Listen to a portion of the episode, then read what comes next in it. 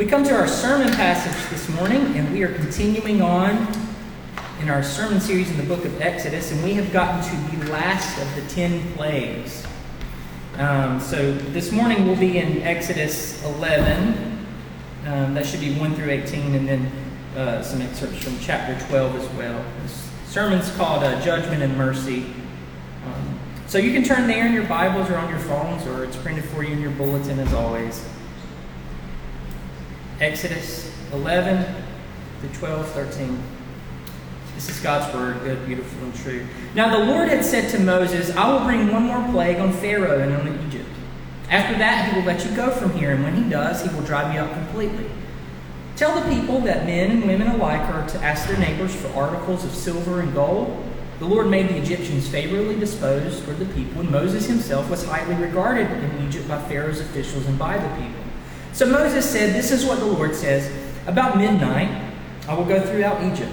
Every firstborn son in Egypt will die, from the firstborn son of Pharaoh who sits on the throne, to the firstborn son of the female slave who is at her handmill, and all the firstborn of the cattle as well. And there will be loud wailing throughout Egypt, worse than there has ever been or will ever be again. But among the Israelites, not a dog will bark at any person or animal. Then you will know that the Lord makes a distinction between Egypt and Israel. All these officials of yours will come to me, bowing down before me and saying, Go, you and all the people who follow you, and that I will leave. After that, I will leave. Then Moses, hot with anger, left Pharaoh. The Lord said to Moses and Aaron in Egypt, This month is to be for you the first month, the first month of your year. Tell the whole community of Israel that on the tenth day of this month, each man is to take a lamb for his family, one for each household. If any household is too small for a whole lamb, they must share one with the nearest neighbor, having taken into account the number of people there are. You are to determine the amount of lamb needed in accordance with what each person will eat. The animals you choose must be year old males without defect, and you may take them from among the sheep or the goats. Take care of them until the 14th day of the month, when all the members of the community of Israel must slaughter them at twilight. Then they are to take some of the blood and put it on the sides and on the top of the excuse me, tops of the door frames of the houses where they eat the lambs. That same night they are to eat the meat roasted over the fire along with bitter herbs and bread made without yeast. Do not eat the meat raw or boiled in water, but roasted over a fire with the head, legs, and internal organs. Do not leave any of it until morning. If some is left till morning, you must burn it. This is how you to eat it with the cloak tucked into your belt, your sandals on your feet, and your staff in your hand. Eat in haste. It is the Lord's Passover. On that same night, I will pass through Egypt and strike down every firstborn of both people and animals, and I will bring judgment on all the gods of Egypt. I am the Lord. The blood will be a sign for you on the houses where you are and when I see the blood, I will pass over you. No destructive plague will touch you when I strike Egypt. Let's pray. Father, I thank you for your word. I thank you that as we're reading instructions for a meal to be eaten, and uh, some of those instructions seem very strange, that in this passage you would show us Jesus, where this is, he's pointing to him. Give us clarity of understanding here. Open the eyes of our hearts to see His glory and His majesty, even here, that we might love Him all the more. In Jesus' name, amen. So, uh, just on the front end, I'm not going to get into every little detail of the Passover feast. Um, we're actually going to be talking about the Passover feast a little bit more next week, um, too. So, uh, if you get to the end of the sermon and you're like, I didn't talk about boiled, or but we'll get there next week. Um, so, uh, in the 1980s, this actually predates me, so I just know about this, not from experience. But in the, not, in the 80s, there was a medical drama, and some of you may remember this show, St. Elsewhere.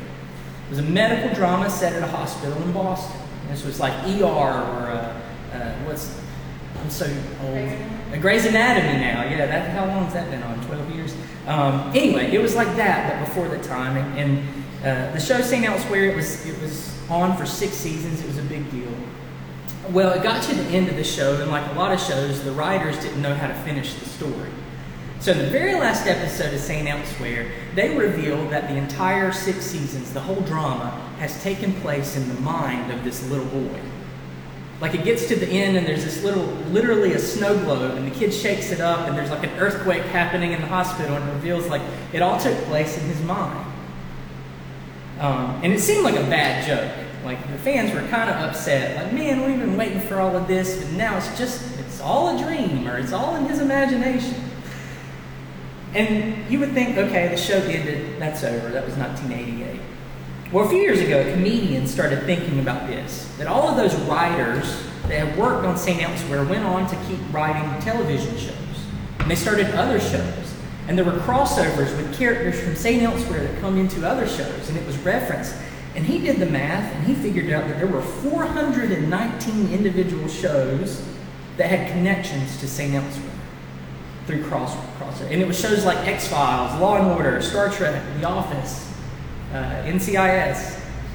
There a ton of shows that had some kind of connection to St. Elsewhere, and he joked that that must mean that those shows occurred in this little boy's imagination too.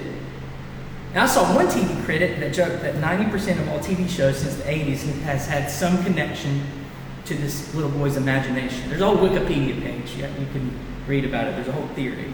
That you could trace it all back a maybe questionable decision by some writers that reverberated out, and if you want to be consistent with your show, they all just took place in the mind of this little boy. Now, that's a silly example of the real thing. Decisions that we make, decisions that happen, can reverberate and echo. Depending on who a person is and what they do, decisions can spread. The impacts of We can think of numerous examples, not St. Elsewhere, but think of family dynamics. Think of family dynamics. A grandfather's decision to abuse his children can lead to a child who develops what unhealthy coping mechanisms that impact and become places of trauma for their kids. And it's generations and generations of cycles of abuse. Lots of times, decisions made generations ago still have impacts today. And now that just doesn't happen on the family level. Of course, it happens there. It happens in even bigger ways. It happens in society. Things that happened years ago reverberate out, they echo. Now, I know we like to think of ourselves as individuals, that we are not impacted or influenced by things outside of ourselves and we make our own decisions, but a lot of times that's simply not true. So much of what our life is and the things that we experience happen to us. We don't have any control over, them, they come to us.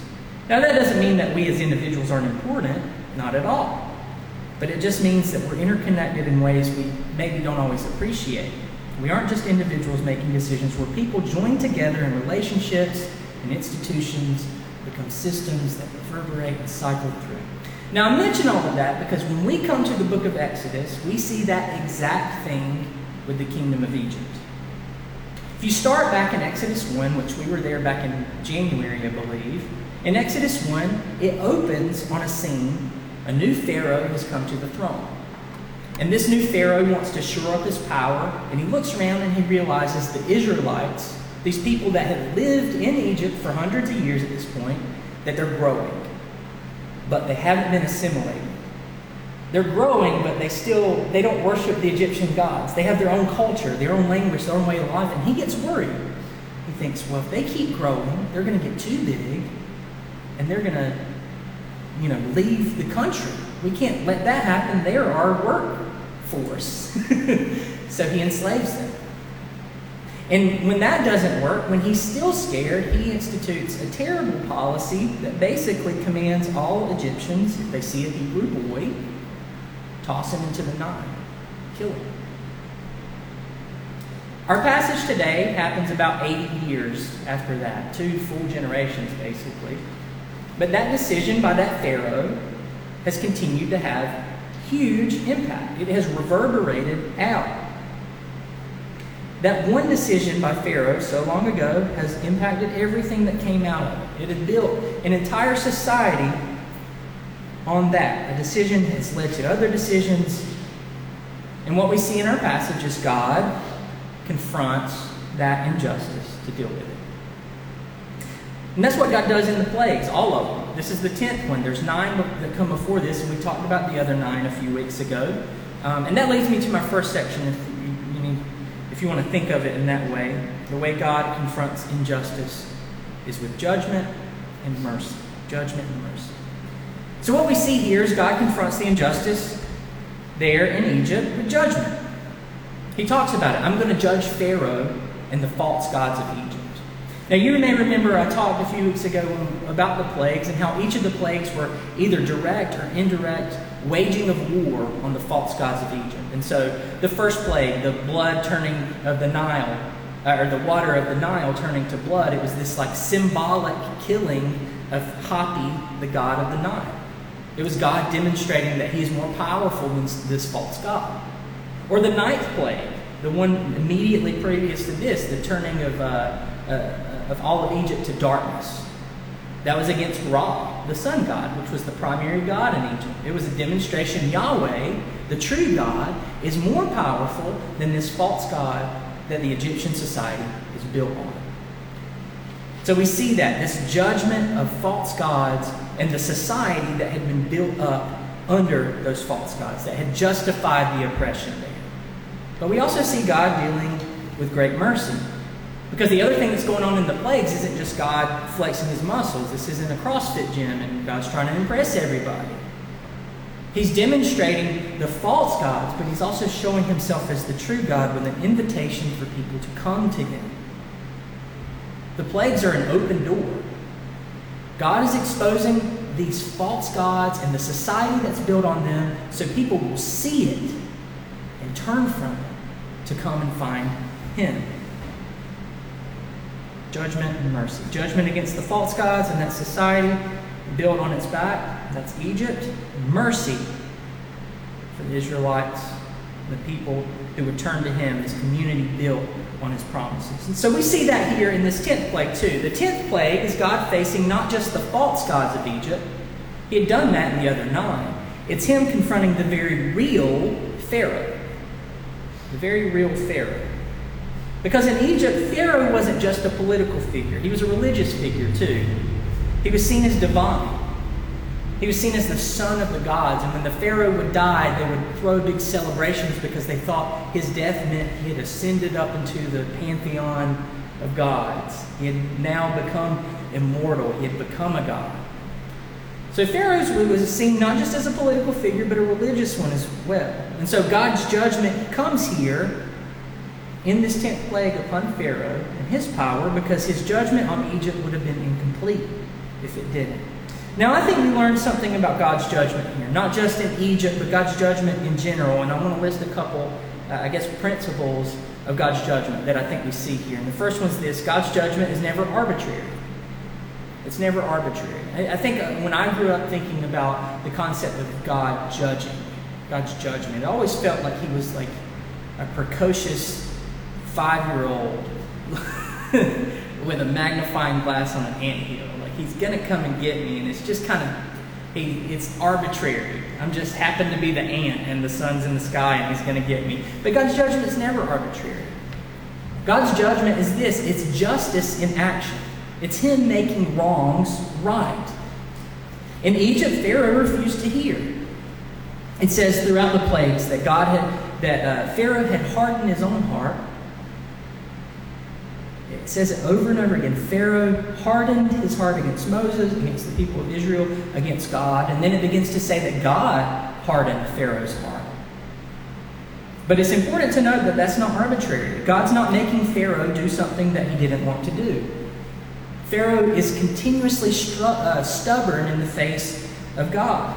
He refuses to hear. And so God emboldens him in a sense, so that the demonstration of God's strength against him will be even more drastic. It's almost like a boxing match where it's deep into the match. Like one guy's winning, but you know he holds the other his opponent up for a few more hits to make sure it is seen that he's winning. God's not a boxer, don't But the point here is God's judgment is not arbitrary. He didn't look around and say, "I want to go pick on Pharaoh." No, this was the leader of an oppressive kingdom that had murdered had killed, that had subjugated The second one is this God's judgment is equitable. It's equitable.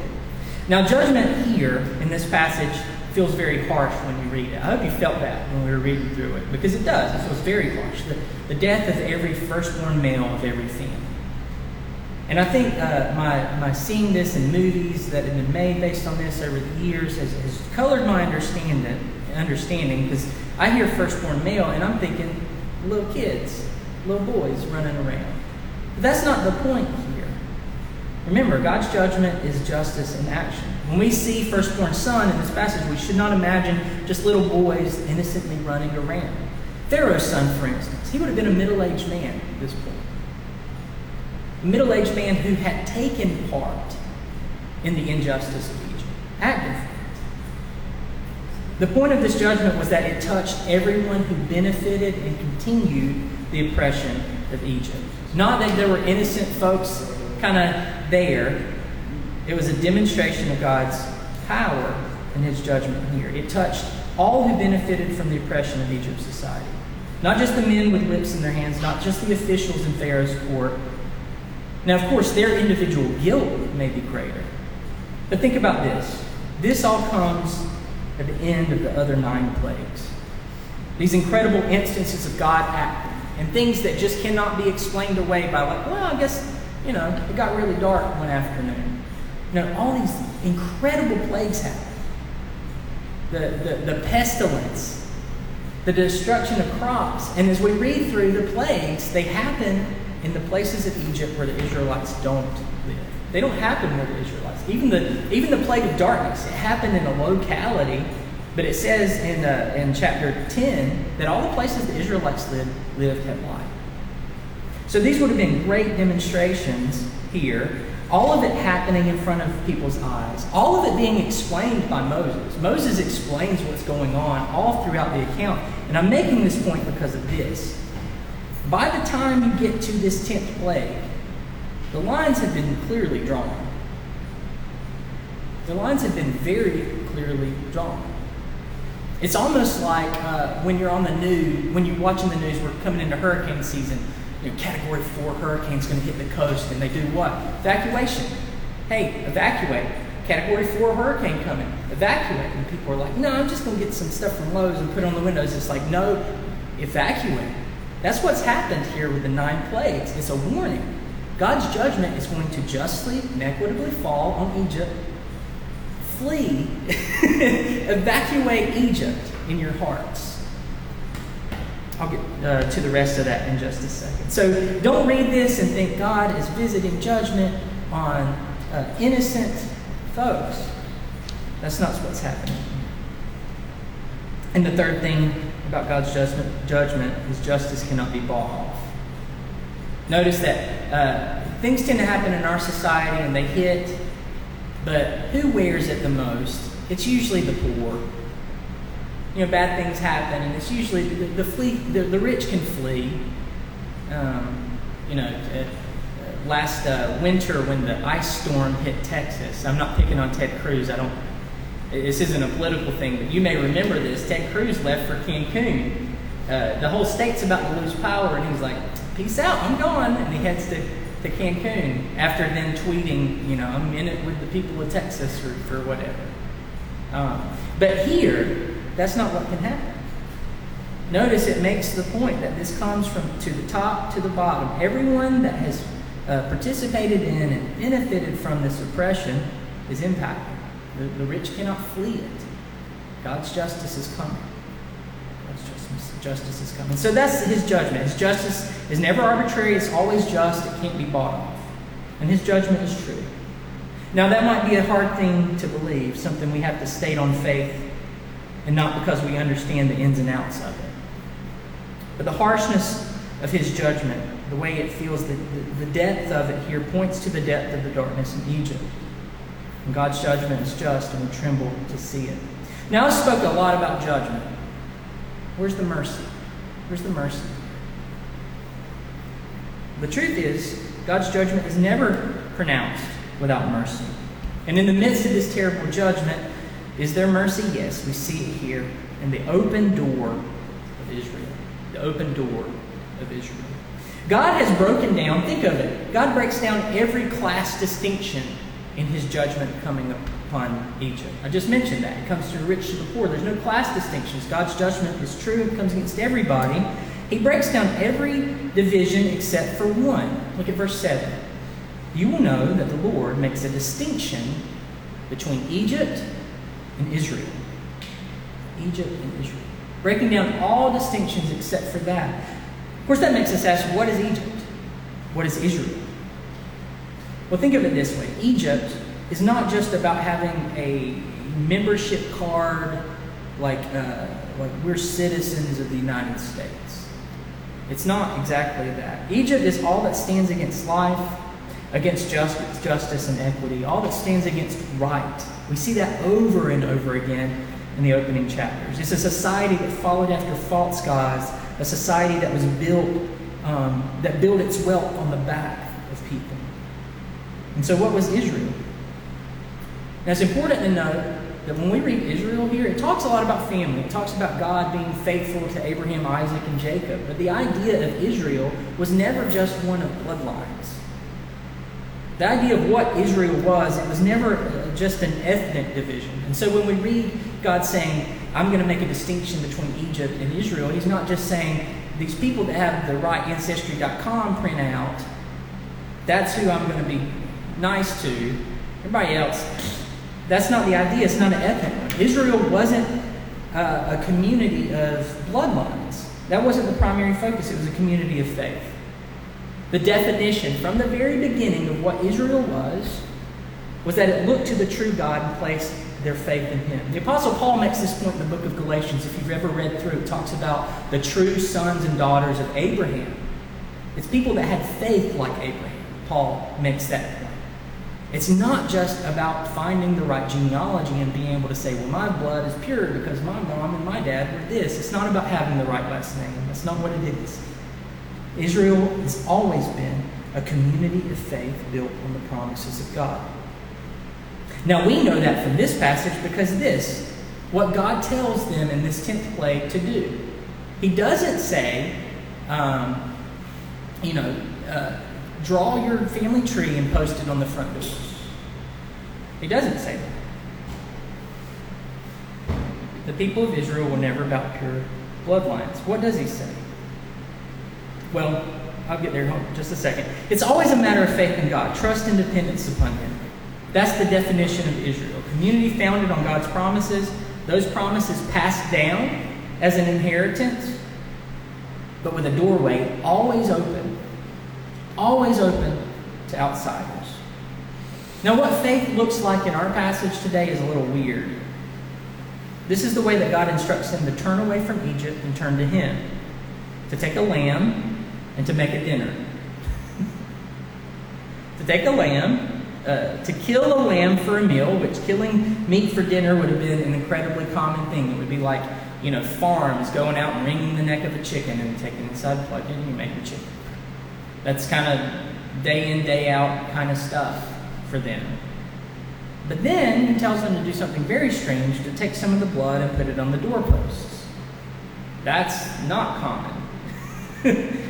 it wasn't common then. But I want to point out God does not ask them, again, to put their family tree on the door because being a part of who Israel is is never that. He doesn't say, My mercy here is just for people who have lived really good religious lives or people who have the right last name. He gives them this a very specific action a very specific action, the meal of the Passover. Now, we're going to talk about a little bit more about the Passover next week, and there's a lot we could say about it, but it's one of the defining features, not just of the people who are about to flee Egypt here, but for Israel all throughout the centuries. Even today, one of the most important things on the calendar for a Jewish family is celebrating Passover. Um, this meal became one of the standing things throughout the Old Testament. And it became a celebration that was done every year, commemorating what happened here.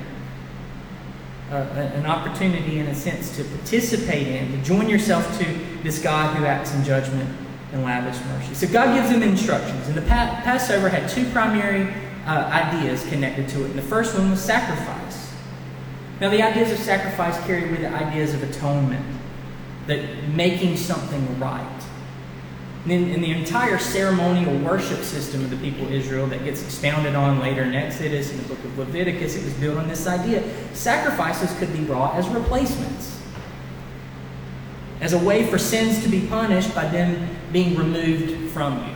It was this uh, symbolic action that the sins could be transferred, in a sense, to this animal, and, and, and you could give the animal to God and it would face the judgment. And you could understand that sins are removed and forgiven for me, but it doesn't cost nothing. It's got to go somewhere. It costs something. But that's not the only thing that the Passover communicates. It's not just a sacrifice, it's not even the primary thing. Primary thing that the Passover is, is a meal. It's communion. Uh, literally, communion. That's what we're going to talk about next week. But it's literally a meal.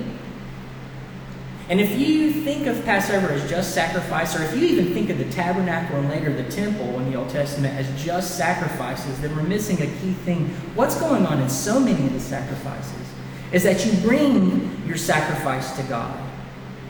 And it's rightfully His. I mean, you're bringing something that He made anyway. you're bringing something that He's given to you.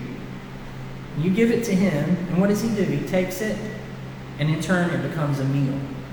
A big aspect of the Old Testament worship was eating, symbolically, eating with God, eating with Him, being fed by Him. You'd bring the lamb, but He, in a sense, had provided what He asked for, and that sacrifice that God asked for is turned around and given as nourishment and food for them. Now, it's crass to think of it that way, but think of it like you call Domino's you order your food, they bring it to you, and then you invite the delivery driver in to eat with you at your expense. That's kind of like, man, my, my analogies are terrible. God's not a Domino's delivery driver. In fact, in that one, God's the guy ordering the pizza. Never mind, forget that one. Um, but this was supposed to be a meal, not just a sacrifice, not a throw blood on the doorpost and cower inside and say, Oh, I hope, I hope that's enough blood. I hope God sees it. No, the idea was this meal of peace in the midst of chaos. Egypt was already chaos. In the midst of God visiting his judgment, being able to sit in this house of mercy, defined by God's promises, and eat with joy and confidence. That God could visit justice upon this world and the reality of sin in Egypt in a society, and the idea of, of, visiting judgment on sin on individuals there, that there could be a way to commune with God, to rest with Him.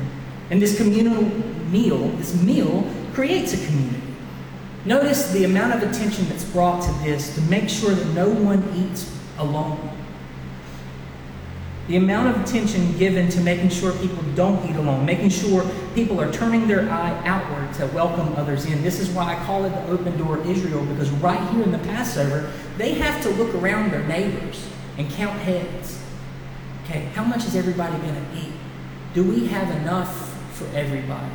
Do we need to join together to make sure we're all we all have enough? This wouldn't have just been limited to people who were also Israelites. Again, like I said, this 10th plague comes at the end of the other nine. And so the Egyptians would have seen this.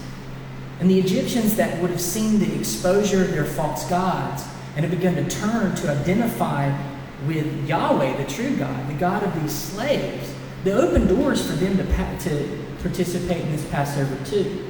In fact, the passage that we'll look at next week that talks about the ongoing celebration of Passover, there's an assumption that non Israelites will be there always.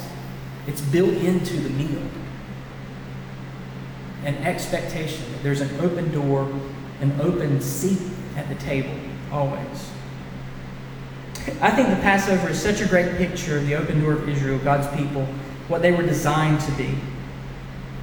Israel was a people defined by God's grace, trusting in his promises to provide, listening to his voice, not primarily defined by family connections or religious perfection or how much money they had. They were a people that were supposed to be in every part defined by the God who does justice, who does not let oppression stand, but the God who also invites us to find mercy in Him and to find our way home. Here in Exodus 11 and 12, this open door is to all who will turn away from the way of Egypt come into these houses of peace. Some closing thoughts here judgment, mercy, and, and us. It's starting to turn toward us a little bit more. I think we can appreciate the mercy of God here so much by contrasting it with his judgment. Remember, I talked about judgment earlier. It's always equitable, it's never arbitrary. But here in Egypt, guilt belongs in a sense to all of Egypt. All of it. But the invitation to come to God comes to who? To the lowly, to the slave, to the humble. And through the humble, to the proud. That's what happens here. The Israelites weren't people that had a lot to, to be uh, impressed with. But the invitation to mercy comes from them to those who maybe did. But the invitation was there. And that open door is one that continues to us. We receive God's welcome through the humble and lowly Jesus. It's the only way we can come to this table. It's the only way we can find mercy. It's through the humble and lowly Jesus, who does not look like the kings of this world, who doesn't look impressive, who was literally crucified, who calls us from the ways of this world that only wear us out to find ourselves in Him. Jesus, who offers to take our sin from us. That's why you notice in our call to worship, we call Jesus our Passover lamb. That's New Testament language. The first thing John the Baptist says when he sees Jesus is, Behold, right there, look, the Lamb of God. He's here. That's all New Testament language. Because when the New Testament writers were trying to think about who, who is Jesus?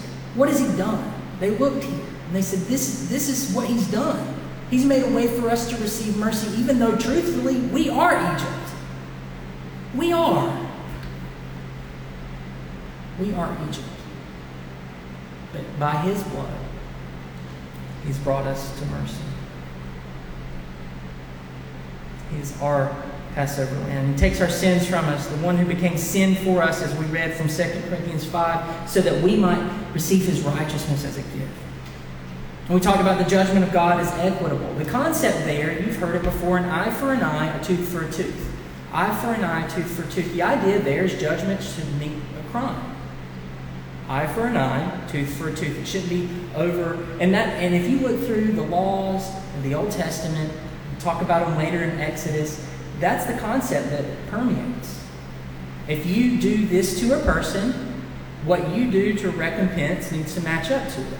If you accidentally kill their ox, you need to pay them the right amount for it. It's eye for an eye, tooth for a tooth. That's the principle of justice that permeates the Old Testament system for everybody except for God. Think about it. God has sinned against, and He's the eternal God. And what does He get? Some measly animals.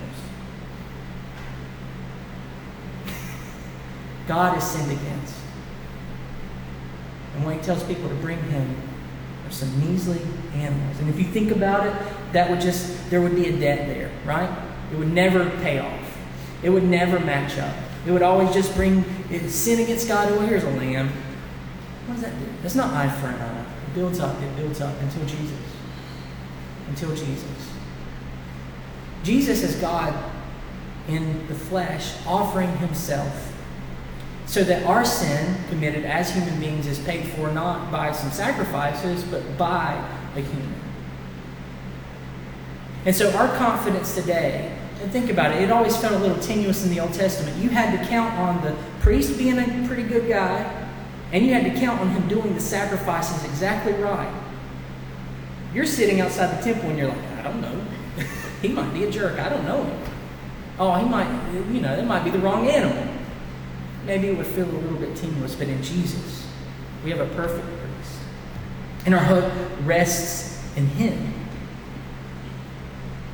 Not in some measly animal, but God's justice is satisfied.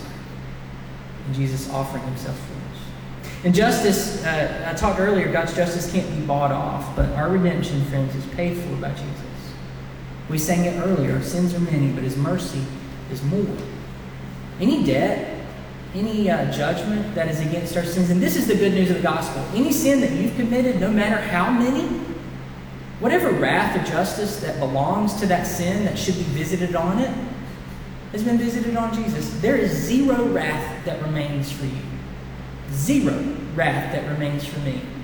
I don't have to question that I'm going to get to Judgment Day and stand before God and He'll say, You really forgot to confess these six things.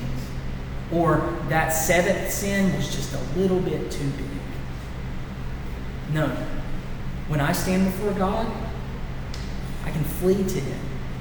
Because I don't have any question that there needs to be justice poured out on me because I am counted in Jesus. And the justice of God against sin is graciously taken on. In a sense, uh, there's one theologian that says God satisfied himself by sacrificing himself. God satisfied his justice by sacrificing himself. He took care of all that stood in the way between us and him. I could keep going, but in Jesus, we get a better light of God's mercy. It's a little bit harder to see, I think, in our passage. But that's true in the Old Testament as a whole. The light gradually begins to shine. We get a clearer and clearer picture to the point that 2 Corinthians 5, which I didn't quote this morning, speaks about the shining light of Jesus, the majesty and glory of God shining in the face of Jesus in a way that was never clear enough through Moses or throughout the Old Testament. We get a better light of God's mercy than we even see here in the Passover. Because even though the Passover may be a great mercy, it's still a bit obscured. But this meal pointed to Jesus. Jesus, our Passover lamb, who, who gives his body and his blood so that our confidence can rest never in ourselves, but always in him. So that's the point this morning. That's the point this morning. Not that we're going to start celebrating the Passover every year as a church and we're going to have bitter herbs and all of those things. And we'll talk a little bit more because we actually celebrate the Passover every week now. Um, but we'll talk about that a little bit more next week. And I've rambled on, but hear this. This is your confidence. Jesus, always Jesus, only Jesus. Jesus, always Jesus, and only Jesus. Adding anything to him detracts from his glory. So as you walk out your door tomorrow morning, you wake up and you're facing your day, your confidence is not in your ability, your strength, or your impressiveness. You might be incredibly talented. You might not be. You might be really bad at your job. you might have a lot of money and made a lot of good decisions with, with what's been put in your hand. You might have really blown it. You might be in incredible amounts of debt. Your confidence, period, as you walk into your week tomorrow, is Jesus Always Jesus, only Jesus. Walk in that. Walk in that. Know that the God of the universe loves you. Don't wear the stuff you try to put on your own shoulders. Don't wear the stuff other people try to put on your own shoulders. Turn away from all that. That's like the world of Egypt that, that God has no interest in. But know that your home is with Him. That you have a room in this house of mercy that will never be taken away, and your confidence is in his love for you.